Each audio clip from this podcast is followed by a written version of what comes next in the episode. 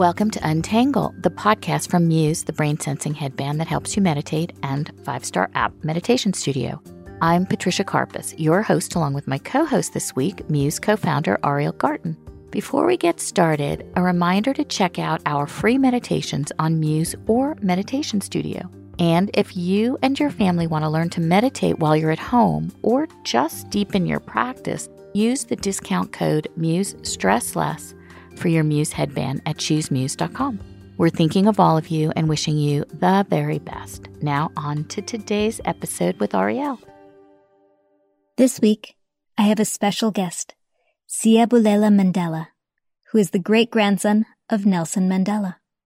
Siyabulela is a PhD in peace and conflict studies and continues his grandfather's legacy of advocating for human rights and shares his perspective on the systemic nature of racism with us.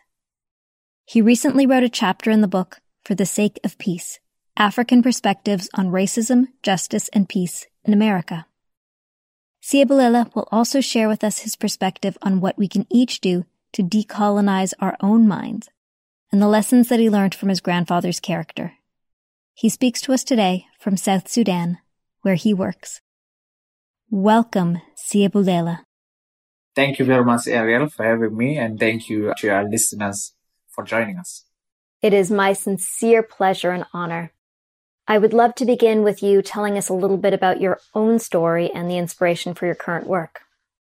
Thank you very much, Ariel. Once again, I grew up in a family that was highly politicized and uh, was shaped by the history of the family insofar as its involvement in the struggle against the apartheid regime and colonialism in South Africa and in Africa in general and in the fight for the complete liberation of the black masses of our people against the shackles of oppression, apartheid, racism, and all forms of injustice that the generation of Mandela waged against. So I was shaped by that kind of history and I was shaped by those material conditions.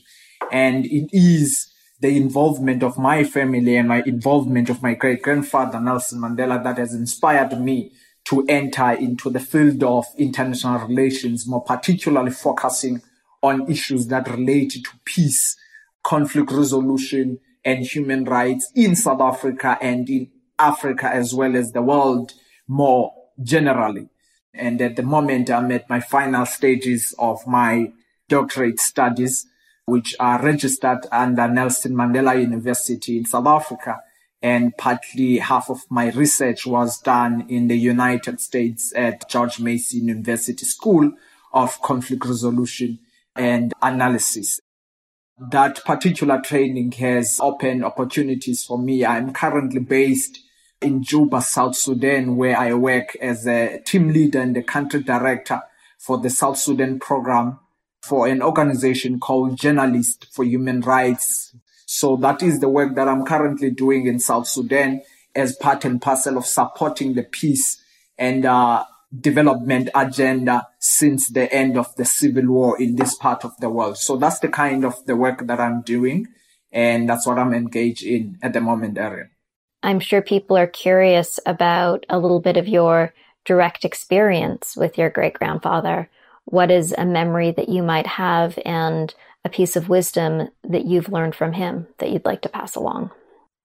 I have very few memories of my great grandfather Nelson, and uh, among those memories was always the value that he instilled to all of us, and something that we all learned from him, and even the past generation that passed it to him that it's of critical importance to treat people equally, regardless of their social status in society. When you begin to treat people equally, you begin to understand and you begin to know who people are, for people will be willing to talk to you and people will be willing to listen to you. And there's one thing that Nelson did. If you look at the entire story, he would have conversation with his prison guard and he was highly regarded and respected by his guard. For he treated that particular individual with the same respect that he would treat the president of South Africa then. And it is someone that comes from humble beginnings. And when you begin to emerge from that kind of a background as an individual, you get to recognize that we are all important, regardless of our social status in society. And one thing that is beautiful about Nelson is that he became a security guard in a mine before he was part and parcel of politics.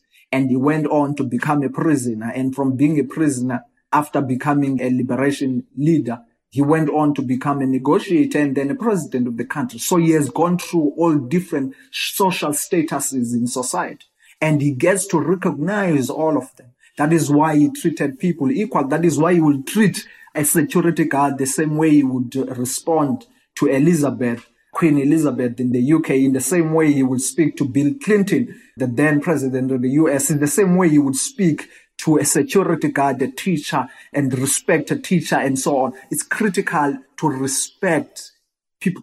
Respect is of critical importance, regardless of who a person is or where they come from, their social status in society. You must always give respect. And in the same way, that is how people are going to begin to respect you as an individual.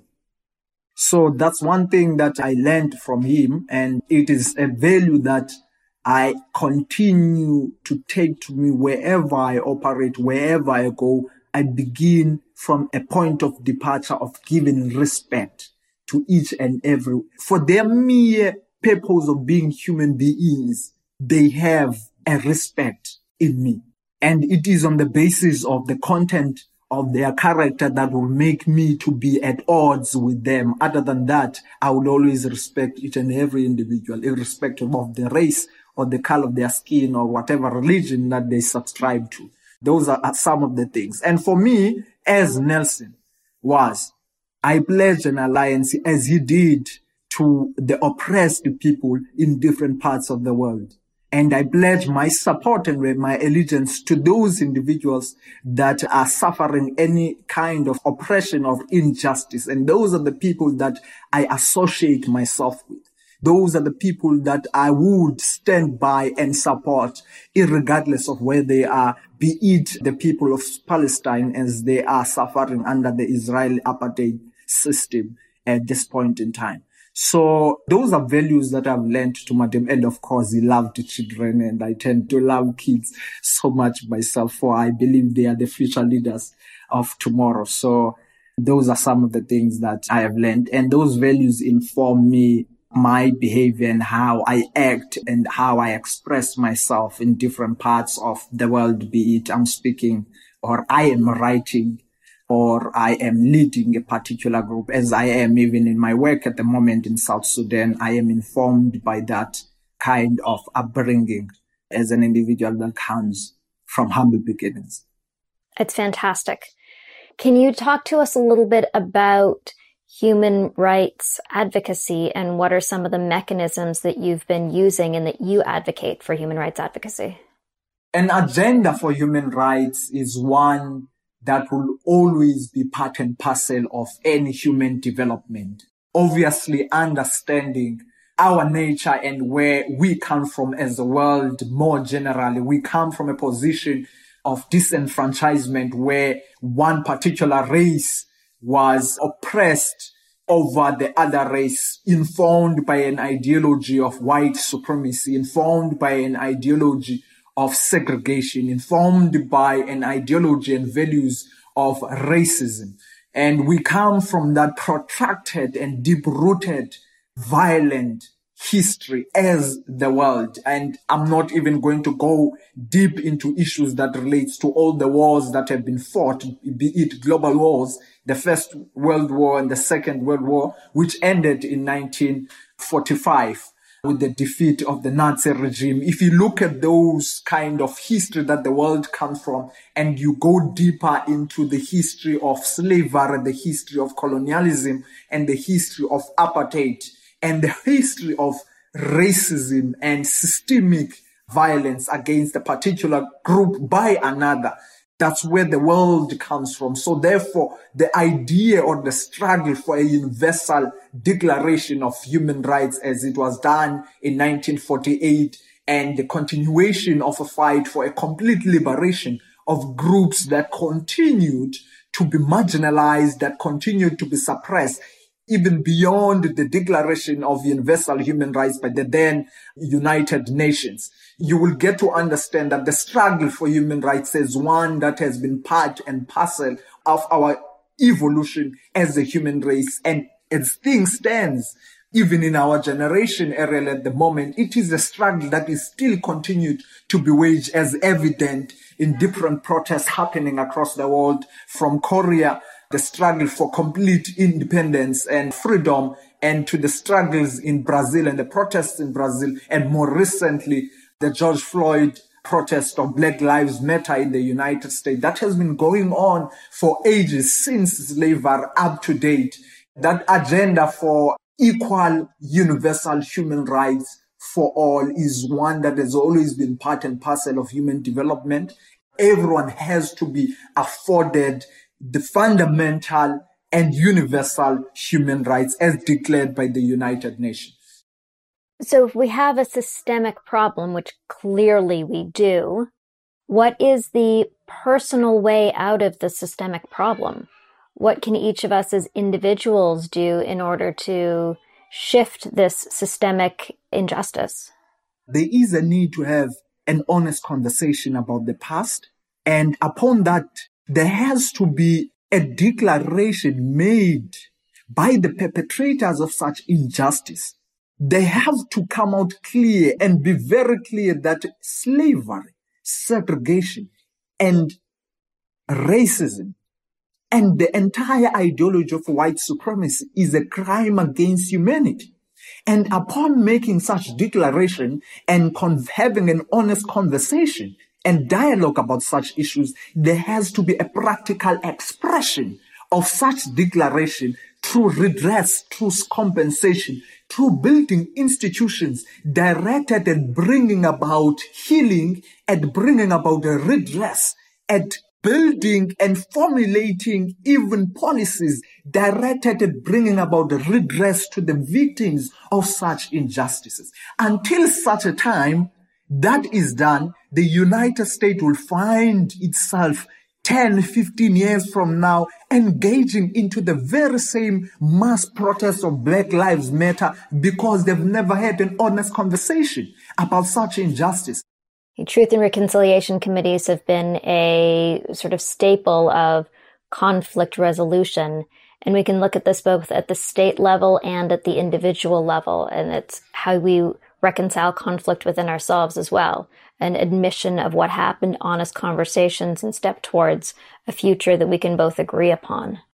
When we look at this from an individual level, you know, most people who are listening to this are people who desperately want to make a difference in their own lives and in the greater society's lives and are not in positions of government to start a truth and reconciliation committee.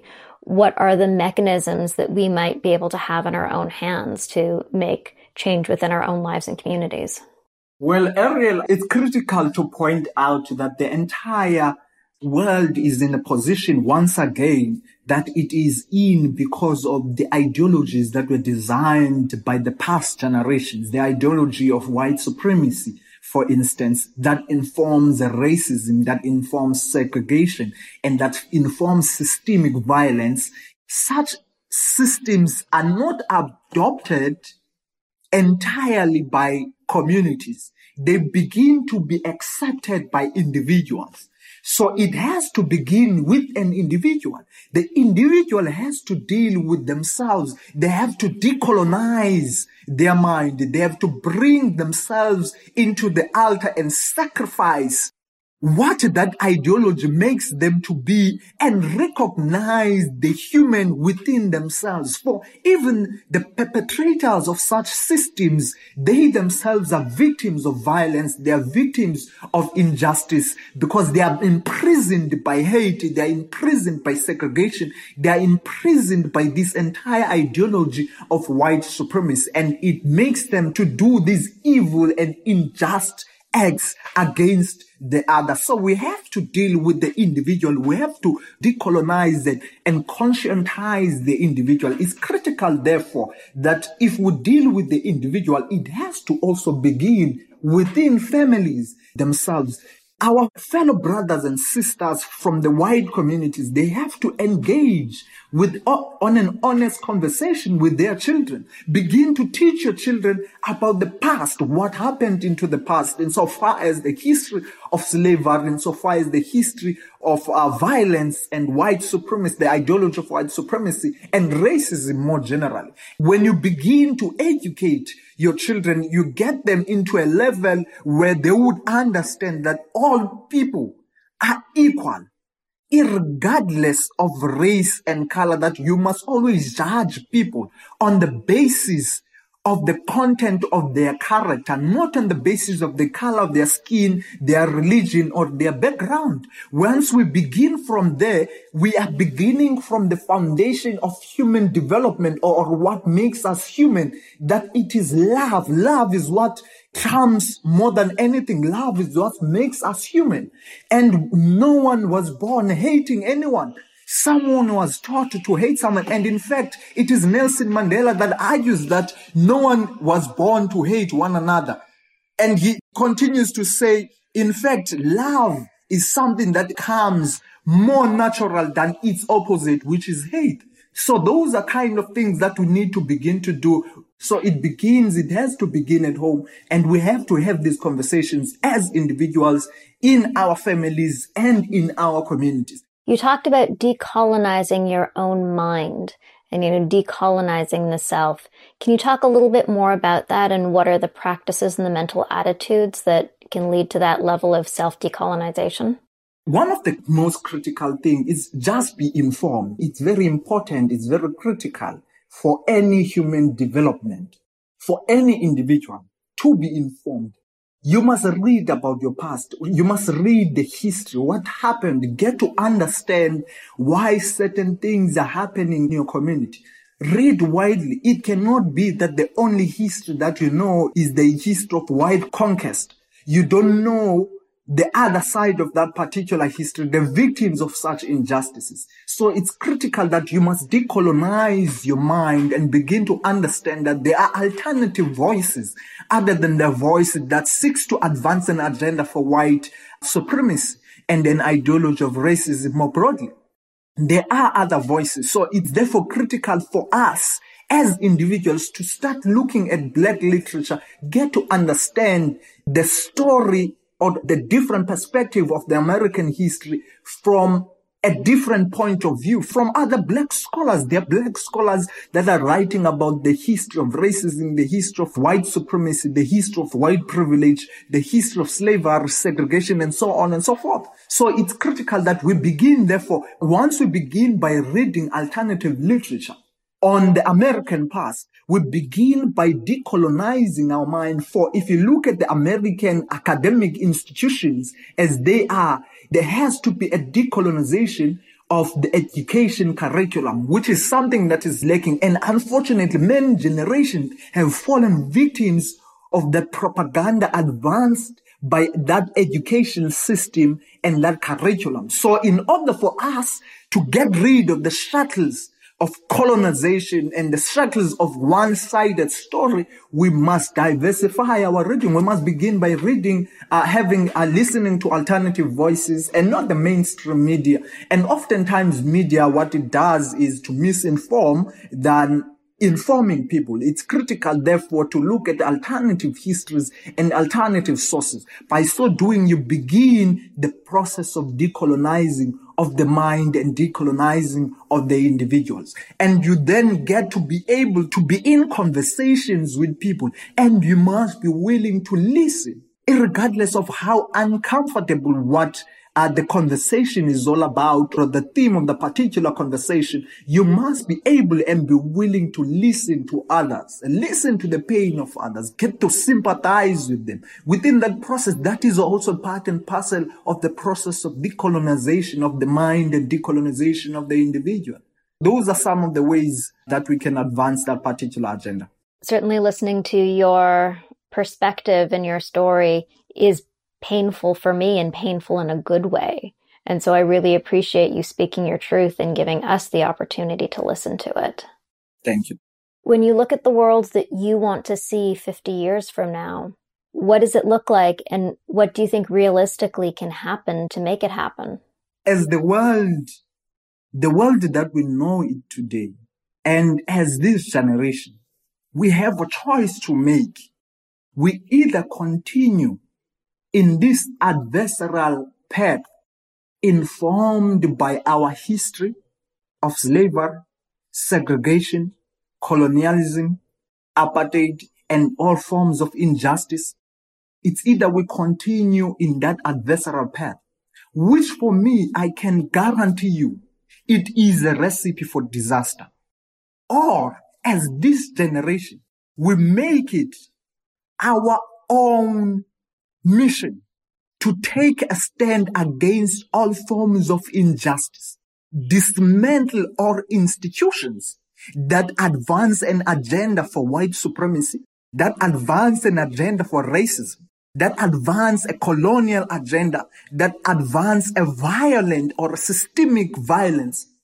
That is an antithesis of transformation. We take a stand and dismantle such institutions. And we build upon the foundation laid by the generations that have fought for the limited freedoms that we are enjoying today. The likes of Rosa Parks, the likes of Martin Luther King, the likes of Malcolm X, the likes of Kwame Nkrumah in Ghana, the likes of Samora Machel in Mozambique, the likes of Nelson Mandela in South Africa, the likes of Mahatma Gandhi in India, and all the heroes and heroines who have fought for the limited freedoms that we are enjoying today. We build upon that foundation and set an agenda where everyone is treated equally, irrespective of their background, irrespective of the color of their skin, irrespective of their creed or even their history. We build upon that particular foundation and we bring about equality in our communities. We bring about fairness in our communities. We bring leaders that are ethical and willing to represent us and the true values that we stand by as communities. Then we are going to be able to create a world that is free and fair, a world without violence, a peaceful world, a world where people are treated equally. But unfortunately, as things stands at the moment, 50 years from now, it seems as though we will be singing the same songs that the past generations have sang. You'd remember the speech that Martin Luther King did in 1963. I have a dream. And that particular dream has led us into a constant vicious cycle of dreaming. We are still dreaming about the same ideals that Martin Luther King was speaking of in 1963. In South Africa, we are still dreaming and hoping for the freedoms and the promises that the 1994 peace deal of the CODESA or the Congress for Democratic South Africa promised that it will deliver under the Mandela administration. We are still hoping.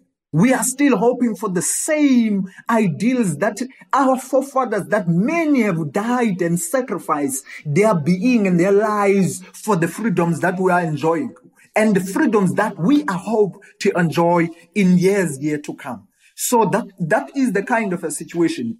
The choice is ours. It's either we continue on, on this adversarial path or we forge a way forward. We forge a different path. So that is the world that I envisioned in the years yet to come. But that world can only come as a result of the choices that we make as this generation. You'd remember that the past generations made a choice and the consequence of the choices that they've made are the freedoms as limited as they are, the freedoms that we are enjoying today. Many slaves have perished waging a struggle for complete liberation of the oppressed people in different parts of the world. Many people under colonialism, under apartheid, have perished, waging a struggle for the freedoms that we are enjoying today. They decided to take a stand. You'd remember in the dock when Nelson Mandela was sent into prison in the 1960s, he said, I am prepared to, die. These were ideals. The freedoms we're enjoying today are the consequences of the sacrifices that generation made and they were prepared to die for. That is why today we are able to even vote in South Africa for there are people that wage a struggle and sacrifice their lives. They have been sentenced to life imprisonment. Many of them perished. Many of them didn't even see, enjoy the peace dividends of the struggles that they have waged. They perished during the struggle. They perished during different wars that have been fought. So we then have to make a choice. And what will be of the 50 years yet to come would be the results of the choices that this generation makes, confronted by the challenges of its own time. Thank you.